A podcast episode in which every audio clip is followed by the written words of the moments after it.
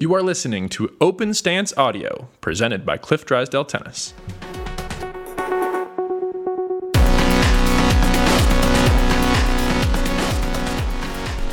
Hello, everyone, and welcome back to Open Stance Audio, the daily tennis podcast. And for the U.S. Open, obviously today is Monday, the first day of main draw play. We're going to implement a slightly new format for the podcast. Going to try it out, see what you guys think.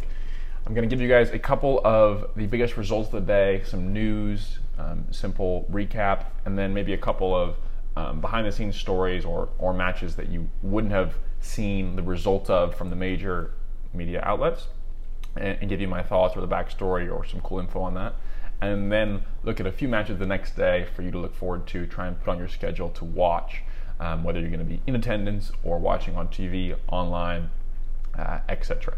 So today, let's get right into it. Um, first day of the U.S. Open. Um, always a really you know good energy and vibe about the tournament. I noticed having been on site during qualifying that I, I think there's going to be huge attendance numbers this year. The qualifying was more attended than I had ever seen by a lot. And um, looking at the crowds today on, on, on TV, you know, I think there's going to be a ton of people going through the grounds this week, and, and one that's great. I think I think the U.S. Open has done a nice job adding the new adding the new um, stadiums, Armstrong and Grandstand. While I was sad to see the old Grandstand go, you know these new stadiums are great. They, they've added a lot of good things for the fans, and overall, I think each year the U.S. Open becomes more and more um, of a great event that more people know about, um, which you know clearly has been helped by the, the likes of Venus and Serena Williams as well as the Big Four. Now, the day started on the new Louis Armstrong Stadium with an absolute shocker. Well, you know, you can't say absolute shocker, but Simona Halep, number one in the world, goes out to Kaia Kanepi um, in straight sets. First match on, on the new stadium, and the first time ever at the U.S. Open that the number one seed on either the men's or women's side lost their first round match. Um, Halep does have a bit of a tendency to be inconsistent in majors. She has lost, I think, 12 first rounds in majors. Um, that being said, the way she came into the tournament, uh, this is this that's what makes it so surprising. She won in she won in uh, Montreal, and then final Cincinnati was looking good. Although I did see her practice on Friday, and while she would look to be hitting the ball okay, she had to end the practice a little early.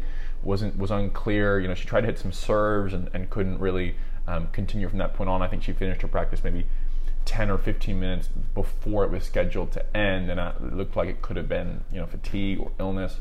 Um, it's all speculation, but she certainly did not look at her best. And Kanepi, who is known as kind of a, a giant killer or somebody who steps up on the big stages, obviously she made the, the quarterfinals here last year, so she can play at the U.S. Open, likes the conditions, um, got that win. The other major first first round match, um, two huge players that certainly uh, know each other well and have been at the top of the rankings before. Stanislas Wawrinka and Grigor Dimitrov drew each other in the first round. Absolutely brutal first round draw for both. Obviously, as Wawrinka is coming back to the tour, he is starting to play a lot better, um, but it's still, you know, he just got back inside the top 100. And he actually just played Dimitrov a couple weeks ago and beat him then, and he beat him again here um, in, in straight sets. The first two sets were really routine, actually. The third set got got tight. Stan was actually dealing with his body a little bit, but got through that one. Um, I really think, but the more tennis Wawrinka plays, the more dangerous he becomes. You know, in the past, even when he won uh, his major tournaments at the French Open, Australia, and the U.S. Open, when he gets deeper into a tournament, he becomes more and more dangerous because he's such a physical player, and that and that physical style of play, he loves rhythm, he loves wearing you down, and he becomes, you know, even more of a beast the longer he can go. So thought that was um, not necessarily surprising, but a, a, match to watch going forward. A guy to watch going forward. Wawrinka certainly not somebody you want to play. And obviously now that he beats Dimitrov, who's a top eight seed, um, I'm not saying the draw opens up for Wawrinka, but now he sort of can almost take the place of that top eight seed. And clearly, as a defending champion, um, as a former champion, sorry, he he can hopefully hold that flag well. Other notable results. Um, obviously, Andy Murray and Jack Sock, two guys who had struggled mightily to win singles matches this year, um, each got a win today for very, you know, for very different reasons. Murray battled James Duckworth. It wasn't a pretty match. Got through in four sets. Jack Sock, um, who is maybe having the worst year ever for a player to finish in the top 10 year the year before. Um, really did get a, a, pretty pretty friendly draw, Guido Andreozzi, and won that one in straight sets. But for re, for me, even though Halep losing the number one seed overall, that was was a huge upset upset of the day, and, and really the story I think so far of day one um, that you probably won't hear is Jason Kubler of Australia being Roberto Bautista Agut. Um, obviously, uh, RBA, a seasoned veteran, super tough player. He hasn't been in the best form in the last few weeks, but certainly not a guy you would ever think to lose that match. Kubler, one year ago, was ranked outside the top 900 playing futures. Um, and for him to be now back inside the top 100 and really get through that match in straight sets, routine three, three, and four, definitely a story you need to read. Look up, you know, Google Jason Kubler, and um, it's it's an inspiring story of somebody who's gone through six knee surgeries. Um, I believe five on his left knee, one on his right, and could not play on hard courts for a long time. Doctors told him you can only play on clay to save your knee. Um, so clearly, his first ever main draw slam win uh, got to be a, a, huge moment for him. That's it for day one. The last thing I'd like to say, I'm watching it right now as I record this podcast. To me, the most fascinating match, the most intriguing match, what I'm, what I look forward to all day. Denis Shapovalov and Felix Auger Aliassime are playing in the first round of the U.S. Open. Two great friends, Canadians, um, guys who I think will have huge careers and impacts in the sport of tennis. Uh, right now, it's five-four in the first, uh, and I think this will be a tight match all the way through. But regardless, I think it's the first of many matchups between these two. I watched Felix in qualifying absolutely destroy um, Melzer in the final round, nearly golden setted him. He was up 4 0 and had love 30 on Melzer's serve, on Gerald Melzer's serve, before losing only three points in the entire set.